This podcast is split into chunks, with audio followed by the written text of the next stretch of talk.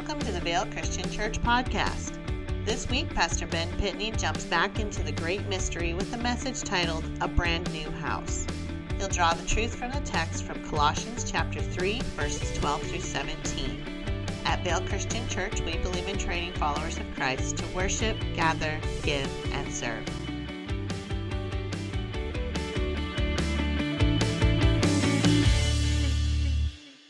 Well, we're going to finish up our um, series in the letter of, um, of Colossians or the book of Colossians. So take out your Bible and turn to chapter 3. I want you to keep in mind that um, Paul has a main theme here, and it's that he wants everybody, everybody to become mature in Christ.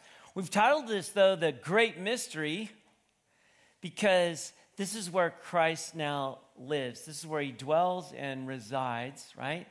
And so Paul said, the great mystery has been hidden for uh, ages, but now he's revealed. The great mystery is Christ in you. Christ in you. And so uh, he talks through that. And in particular, today, I think you're going to really enjoy that. You know, I was thinking about it today. Um, I really love these. Now, you don't have to love these, all right? These are Susan's sugar free cookies, right? Now, if you eat one of these and you want it to taste like a regular cookie, just don't eat it, okay?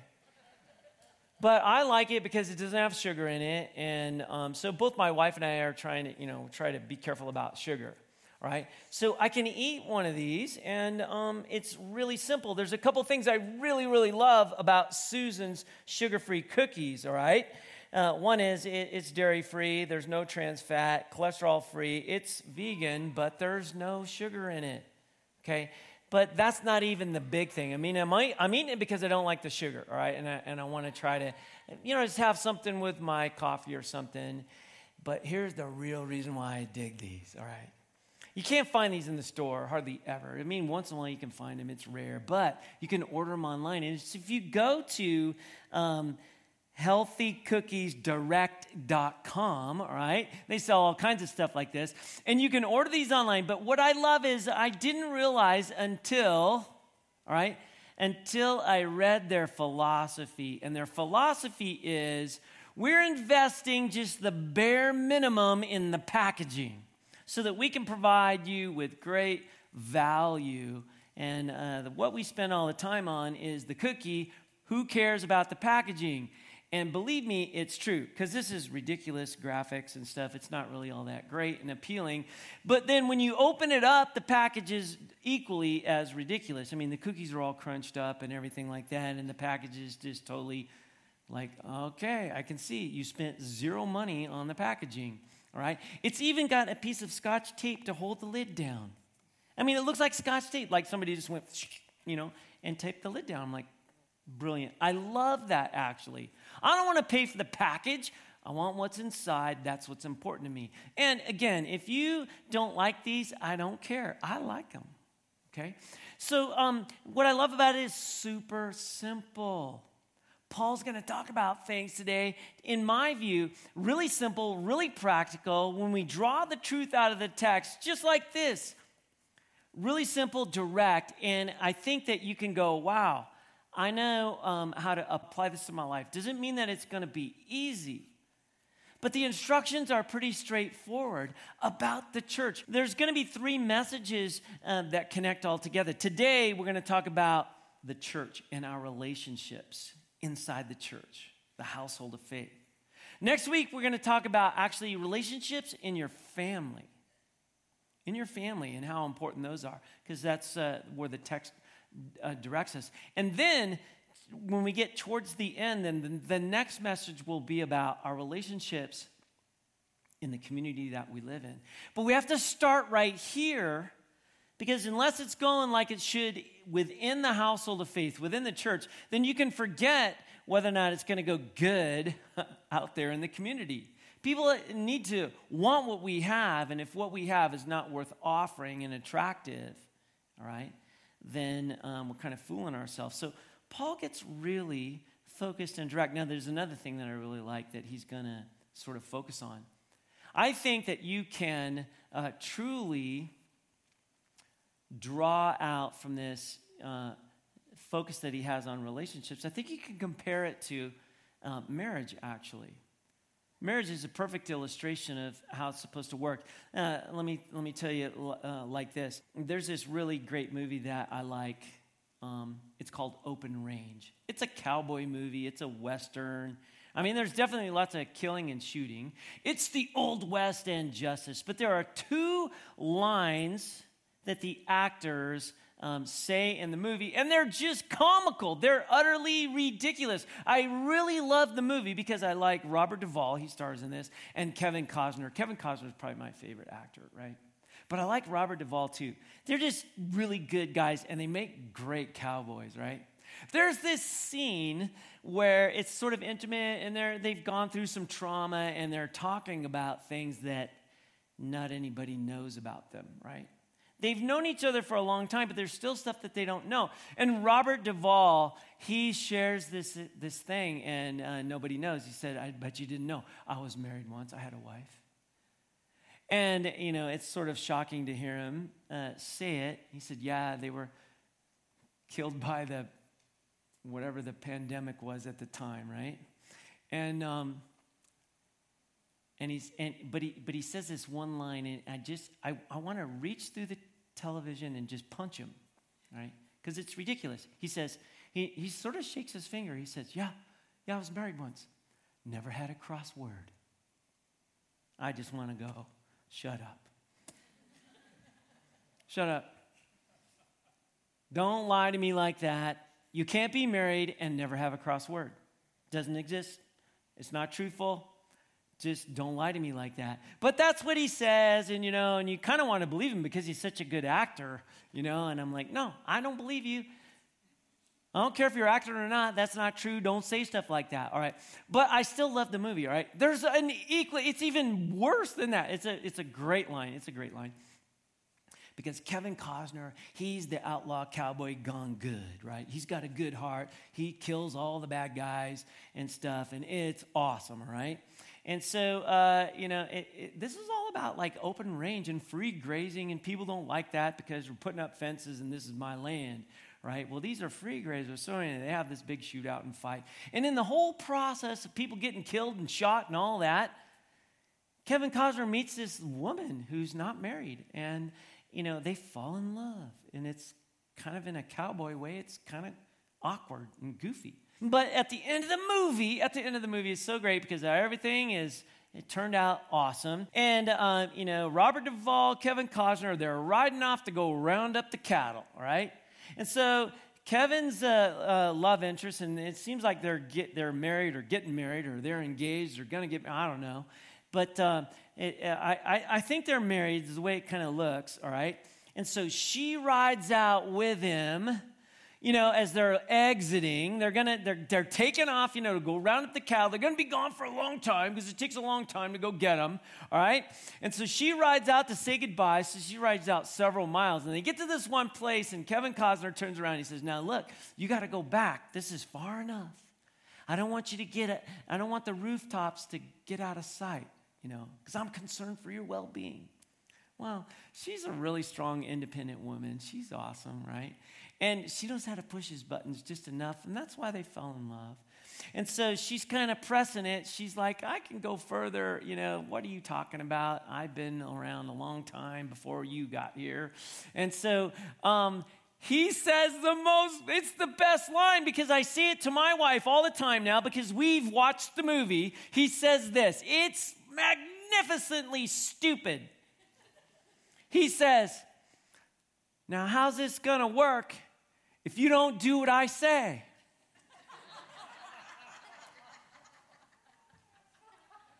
it's ridiculous, right? It's totally ridiculous. I think it's meant to be ridiculous. I don't know. Maybe it isn't. It's just utterly stupid.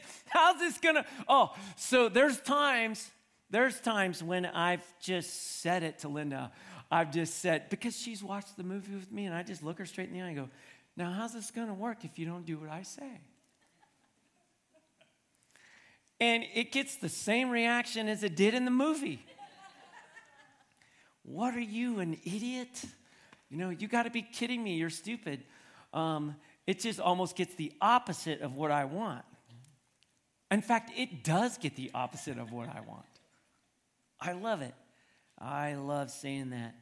But see, here's the thing what Paul is going to teach us about regarding the church, it's actually the same principles within marriage. It is, you don't even have to be married to know these things.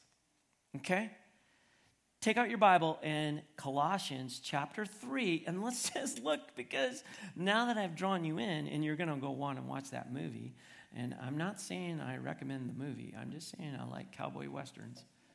And Kevin Costner is awesome, right? But you're going to want to see this, Colossians chapter 3, and then we're going to start at verse 12 and go through verse 17, all right? Follow along because you're going to want to underline stuff and take some notes. Here's what Paul's got to say right here. He says, Therefore, as the elect of God, holy and dearly loved, clothe yourself, yourselves, excuse me, with a heart of mercy, kindness, humility, gentleness, and patience, bearing with one another and forgiving one another. If someone happens to have a complaint against anyone else. Just as the Lord has forgiven you, so you also forgive others.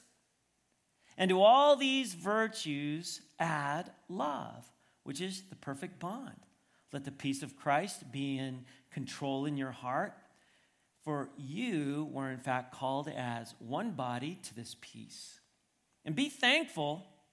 Let the word of Christ dwell in you richly, teaching and exhorting one another with all the wisdom, singing psalms, hymns, and spiritual songs, all with grace in your hearts to God. And whatever you do, in word or deed, do, do it all in the name of the Lord Jesus, giving thanks to God the Father through him. Now, oh, you can already see this is really practical. It's going to be great instruction.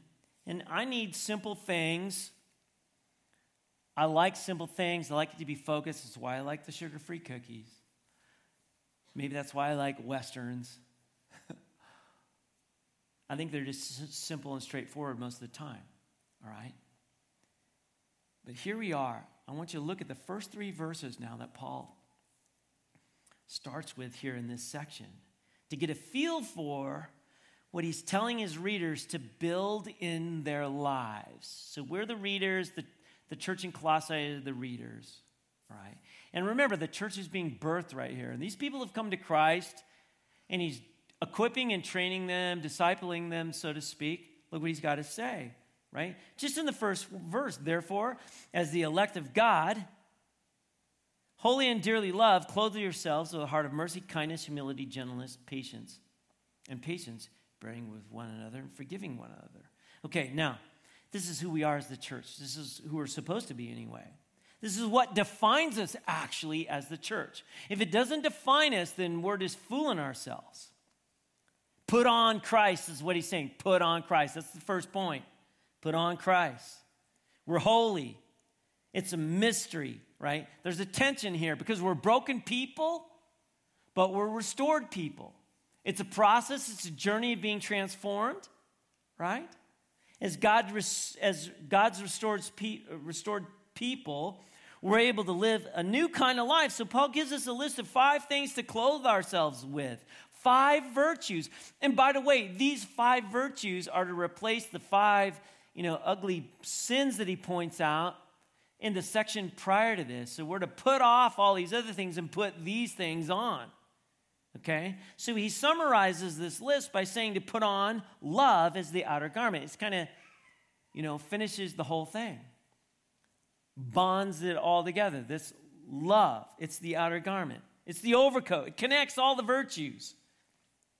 And so it's clear that Paul believes that being in Christ is a transformational experience. It changes our lives. And it all has to do with Jesus.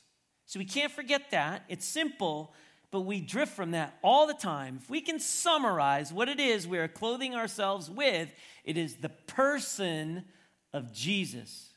Put on Jesus, put on Christ. That's it right there. Put on Christ. Now, I want us to notice something about these virtues. They are all actually relational. And I want you to point that out. I want to point that out because this is actually profound. It's not natural in the way that we think. But all these virtues are relational. In the section before this one, all of the sins that we are to lay aside and to put off are also all relational. So those relational sins are to be replaced by the relational virtues. So, mercy, kindness, humility, gentleness, and patience. These are ways of being with other persons. I am patient with you. I'm kind towards you. I'm gentle in my interactions with you. So, Paul's not describing you, he's describing how you interact with other people. Now, why are you pointing this out? Because this has got to be maybe the biggest shift for you when you begin to become more mature in Christ. Right? The more you study the Bible, the more you should begin to see this more clearly. Most of our spiritual thinking is about becoming more pure and holy. But the more you study the scriptures, the more you find that virtually all the signs of spiritual growth in the New Testament, they're all relational. Okay? They are not so much about you as about your relationships. That's a big deal. What characterizes your relationships? How do you interact with people? What types of friends do you have? How do you treat your family? See, the way you think about marriage illustrates this. So let's go back to marriage just for a minute. Most people's goal is to be a good husband or a good wife in marriage, right? But your goal should be to respect your husband and to love your wife. Being a good husband or being a good wife is all about your character. But mercy, kindness, humility, gentleness, and patience are all about how you treat somebody else. You see, and this is what we get wrong all the time and why marriages become dysfunctional and unhealthy. In marriage, loving your wife or respecting your husband makes it all about them. And you forget this because we don't go into marriage really thinking about this when we're young and in love or even if we're old and in love. We're always looking for something for us. That's the lens we look through. That's why the church can be so consumer oriented sometimes and sort of actually defy the purpose of the church because the church isn't a place where you get, it's actually designed by God to be a place that you give. It's actually a place where you practice and you live out being others minded. And, and so in, in, in doing that, you, the byproducts are you get things that you need and even things that you want. That's what happens in marriage as well. When you are others minded, when you love your spouse because it pleases the Lord, the byproducts of that is healthy things because two people doing that, then you, you get the love and relationship that you want. So it's a really important principle to understand. And let, let, me illustrate it like this. In school, a lot of times you have two very different kinds of assignments. So if you're a teacher or you've been a student or you're currently a student, you should know this, even if you just help your kids with your homework, right? You know that there are two different kinds of assignments there are individual homework, and then there's group projects. Oh, yeah. Teachers love giving the group project. I think they love it because it's sort of torturesome, right? Right?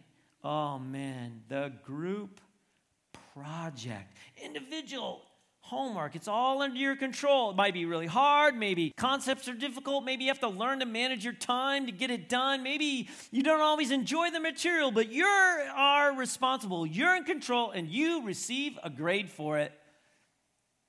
Right? That's how most people think about their spirituality as well.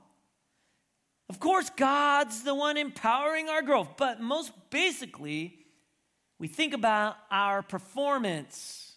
We're performance oriented. That's the way we think about our spiritual life. But a lot of school is based on group projects.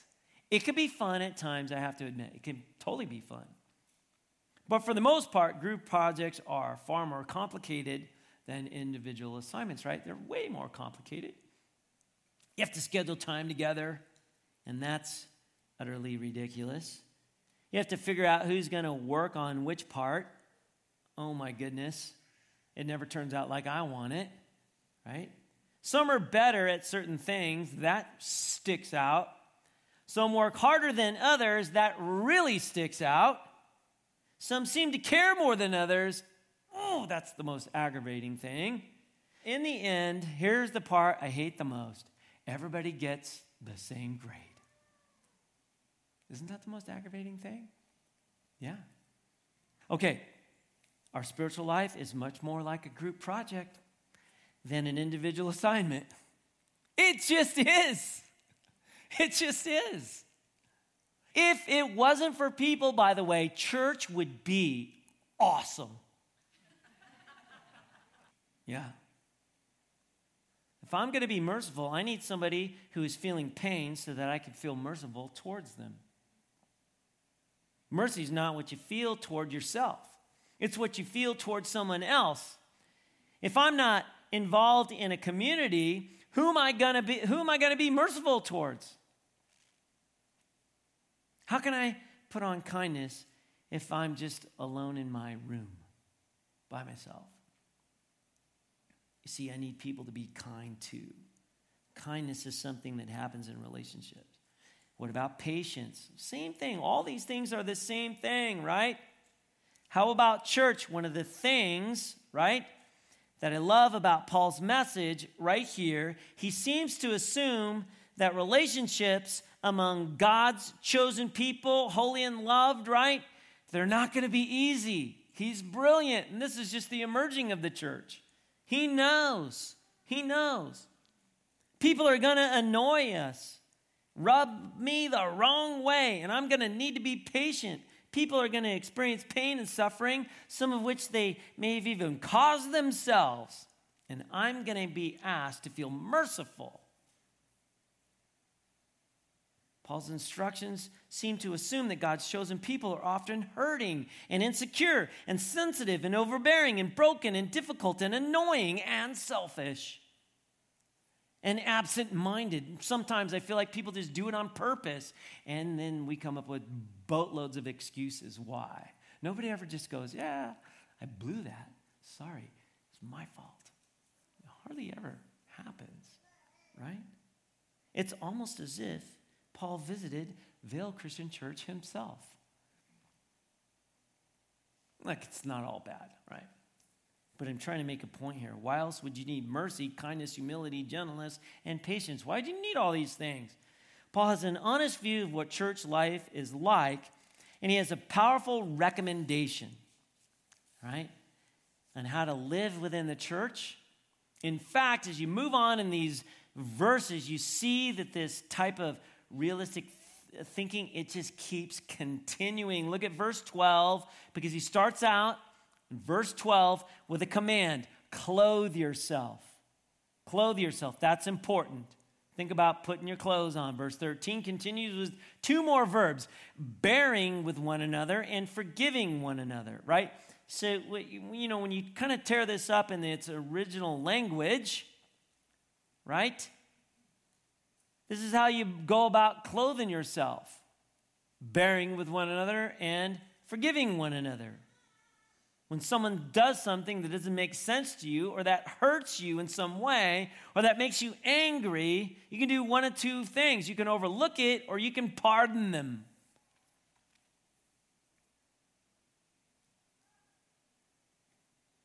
And it fleshes out this way in marriage, right?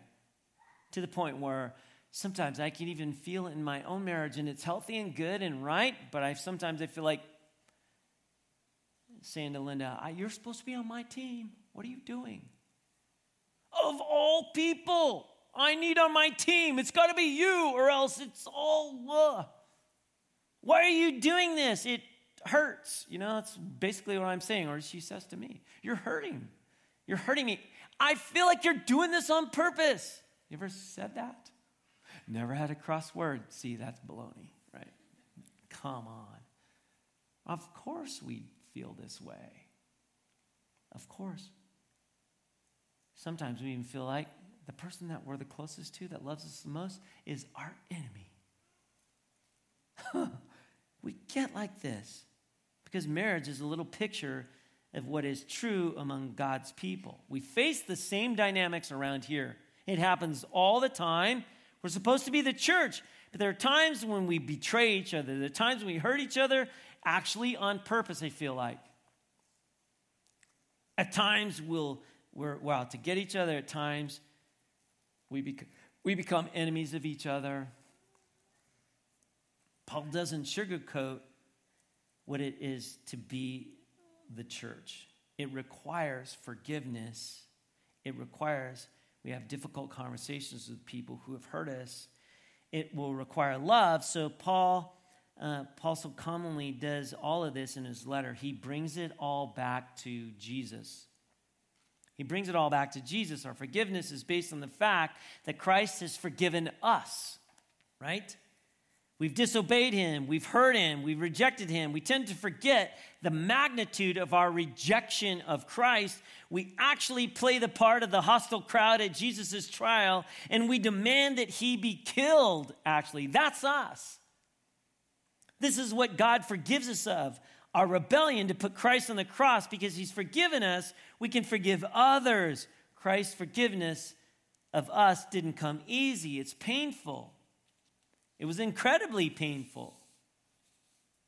This is what is asked of us if we are to live as a household of faith. Now, why does he focus on this? Because if you can't live like this, you're just playing games about offering this to the, the community that we live in outside the church. It's got to work within the church. So this is what we focus on today. And next week, we're going to talk about actually our relationships in our actual families. Because, goodness, if that's a mess, then it's, you know, it, it can't be effective outside of the church either, right? So, my next point here is to invite Christ in. That's really what Paul is teaching us to invite Christ into all these things, right? He starts out with the instruction to put on clothes of healthy relationships. After tearing down sexual sin, anger, and lies, you know, in the, in the section prior to this, then he talks about building up your community with mercy, kindness, humility, gentleness, and patience, right? So after speaking really specific about how to treat each other, he once again brings things back to Jesus, first with an attitude and then with an activity. An attitude and an activity. Attitude is everything. If you want the activities to be good, look at verses 15 and 16. These are really important. Follow along with me. Let the peace of Christ be in control of your heart, for you are in fact called as one body to this peace. And be thankful, by the way. Let the word of Christ dwell in you richly, teaching and exhorting one another with all wisdom, singing hymns, our psalms, hymns, spiritual songs, all with grace in your hearts to God. So there's two parallel instructions there are two parallel instructions here that Paul gives to the church. They're meant to be understood together. Together. You can't separate them. The first is an attitude.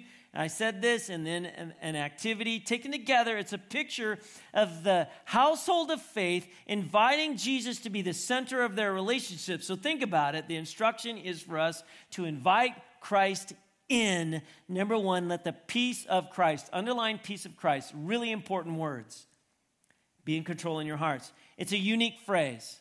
How unique? Really unique. Nowhere else in the New Testament do you find the phrase peace of Christ. That makes me want to sit up and pay attention. Peace of Christ.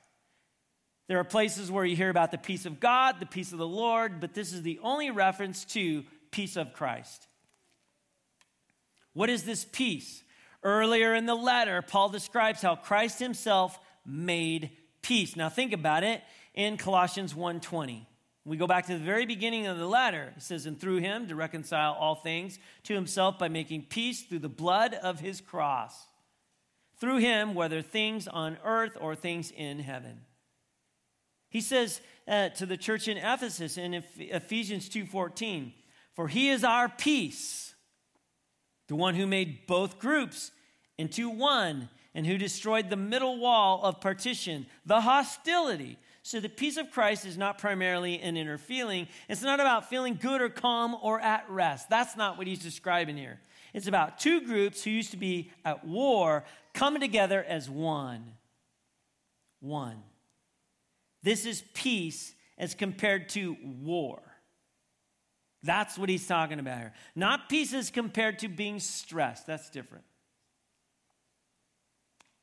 This is the attitude that Paul wants the Colossians, right, to have for their instructions to be characterized by peace, or their interactions, excuse me, to be characterized by peace. This is what happens when you forgive each other in the same way Christ forgave you. Peace. Things are settled. You're not at war anymore. The peace of Christ rules your heart. I know what it's like when my attitude is wrong. There are times when I'm tired. There are times when I'm frustrated. You ever been like that? Upset. Upset with someone. And my heart's not right. It's not ruled by peace. It's exactly the opposite. I'm ready for a fight at any moment. My guard's up. I'm just waiting for somebody to say something. And then there are those button pushers. It's just like the Lord puts those people out there just for me. And my hand is hovering over my holster, just waiting for you to push my button. And then, right? Maybe that's why I like the cowboy movies. So much simpler back then. You could just kill people when they when they drew on you. You just had to be faster. It sounds so awful, doesn't it? But see, let's be honest about how it really is, all right? Come on. Your hand ever hovering over your holster as soon as somebody just kind of just says the wrong thing and you're just ready to go, right? So Paul says not to have this kind of attitude, right? Don't walk with your hand over your holster, is pretty much what he's saying. Hover, it's just hovering right there. Walk peacefully. Put up the white flag a lot more. Look for reconciliation. This is the peace of Christ. invite Christ in by allowing his peace to define your relationships.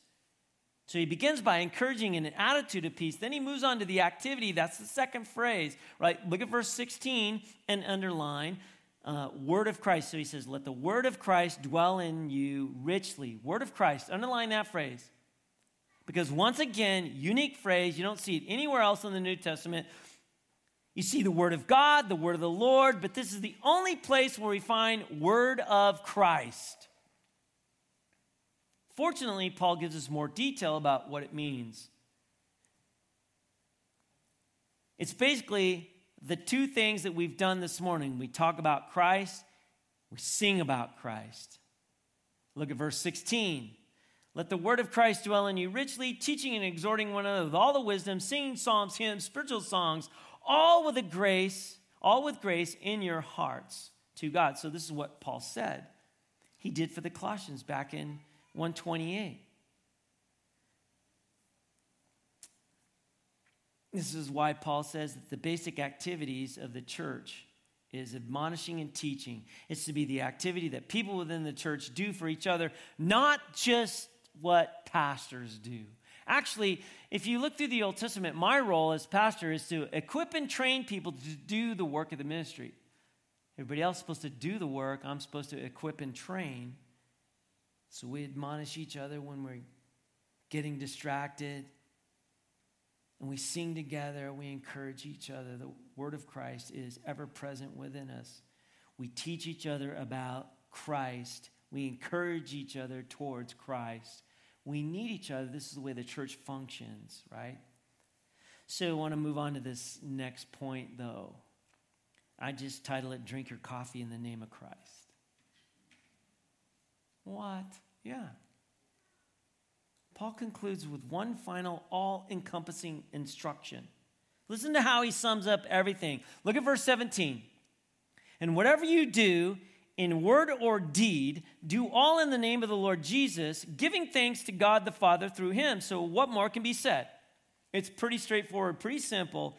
He explains exactly what this great mystery of Christ means. Everything that we do, whether it's something we say or do or think or believe, it's done in the name of Jesus as we thank God the Father. This is the life we want to live. This is what it means to walk in Christ.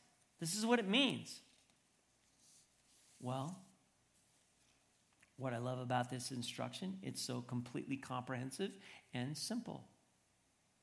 It's not, it's not all packaged in fancy stuff. Pretty straight. He doesn't say come to church and pray and then go to your small group in the name of Jesus. He says that everything we do should be done in the name of Jesus. He says to take our daily activities, the things we already do and say, and do them in the name of Jesus. For me, this made me think about drinking coffee. Why? It's something that I do pretty much every single day. Have a coffee routine in the morning, and my whole day pretty much hinges on it. Does it do that with you? Okay. That's fine. If it doesn't, but you have a routine, right? There's nothing particularly spiritual about drinking coffee, but Paul says that whatever I do, I should do in the name of the Lord Jesus. We are simply instructed to go about our normal routines, not to do them normally, but to do them in the name of Jesus. Drink your coffee in the name of Jesus. It means that when you leave here and you get in your car, you do it in the name of Jesus. It means when you have dinner tonight and then you go on to watch Netflix, do it in the name of Jesus. When you drive to work tomorrow and you put on this mask, do that in the name of Jesus. When you're sitting in a boring meeting, when you're dealing with a difficult coworker, when you're enduring another Zoom call, do all those things in the name of Jesus. There's no divide between your life in Christ and your regular life. It's all the same. Don't treat your relationship with Jesus like it's a vacuum cleaner attachment. In the 21st century, we got these great vacuums. They're so awesome. And they have all these magnificent attachments that we put on when we need it. And then we like stick them back, you know, and never use them again. And sometimes we just treat Jesus like that, like he's an attachment. We just use him when we need him. That's not the way it is. Everything, everything, right, is to be done in the name of Jesus. It's all together. So invite, we're to invite him into all of it. When we walk in the great mystery of Jesus that covers everything, our main responsibility, invite him into everything, absolutely everything, to see him transform our lives and to find him in all that we do. Now, what does this have to do with me? So here it comes. It gets, it gets real personal. I mean, why would you like beat around the bush now? He's shown us how to build up ourselves as a household of faith. He's shown us what the relational virtues are that we must value and practice if we're to build up into a healthy community of Jesus. We saw that those values are based on bearing with one another and forgiving one another. You have to do those things. We're not going to be a perfect community because we're going to hurt each other, but we can forgive because we know the forgiveness of Jesus. We can be a place where peace rules our hearts and the Word of God lives vibrantly. When we do that, we become a household of faith where everything is centered around Jesus, and that's the goal. Everything is centered around Jesus. All that we do, we do in His name. So, this is a picture of a really high functioning church, a healthy church. But it is not easy to pull that off, especially when you can just get aggravated really quick and go find another one. I, I even think that there is there's this thing too where um, you know now we really got an excuse more than ever. I can just watch it on TV or on my computer. You know, we can be detached really easy. I think that's the future difficulty kind of coming our way. We can pick and choose all kinds of things, but see, I really value the relationship and the interaction. That's a big deal. And I think we got to continue to fight for this. It's really important, right? Where we forgive and are forgiven. That's this place where the peace of Christ guides our actions, where the word of Christ dominates our activities, where we learn to walk in Christ in everything, no matter what we're doing. This is God's vision for us as a church, for Vale Christian Church. This is what He's building into us. This is a big deal. This is His plan, strategy, and design. So that one day when He returns, we will greet Him and welcome Him home to Vale Christian Church. So, number one, what does this have to do with me? What are your relationships like within the church? What are they like? What are they like? Are people aggravated with you all the time? If maybe you should ask people. Are people aggravated with you all the time? Because you know, uh, um, are you aggravated at people all the time? what are your relationships like within the church? This is a really big deal. Number two, of the virtues listed in verse 12, which come more naturally to you? Which are harder for you to express? Mercy, kindness, humility, gentleness, and patience. I have a check mark next to all of them. Maybe you're a little different. I don't know. I struggle with each and every one in a different way.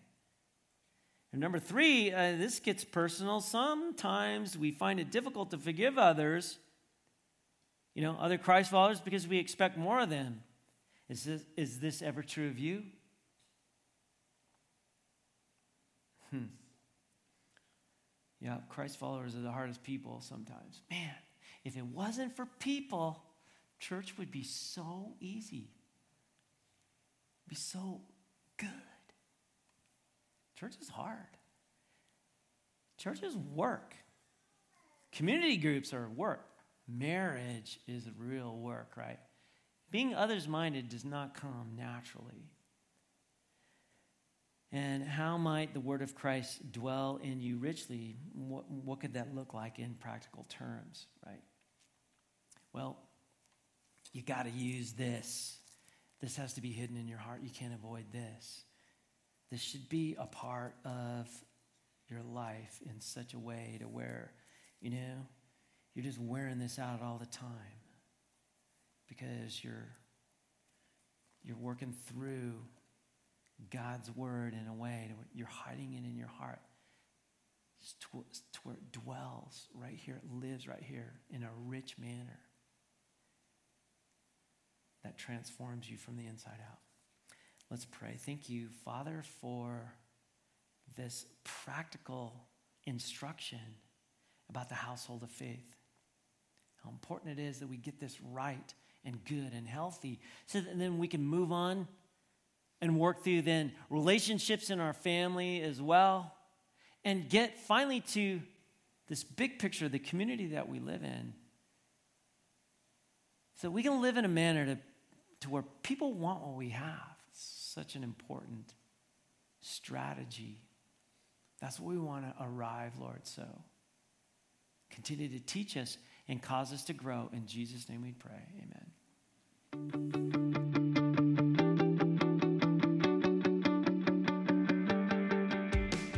Thank you for listening to the Vale Christian Church podcast. If you have any questions, would like more information about our church, or would like to see the video cast of this message, please visit our website at www.valechristian.com.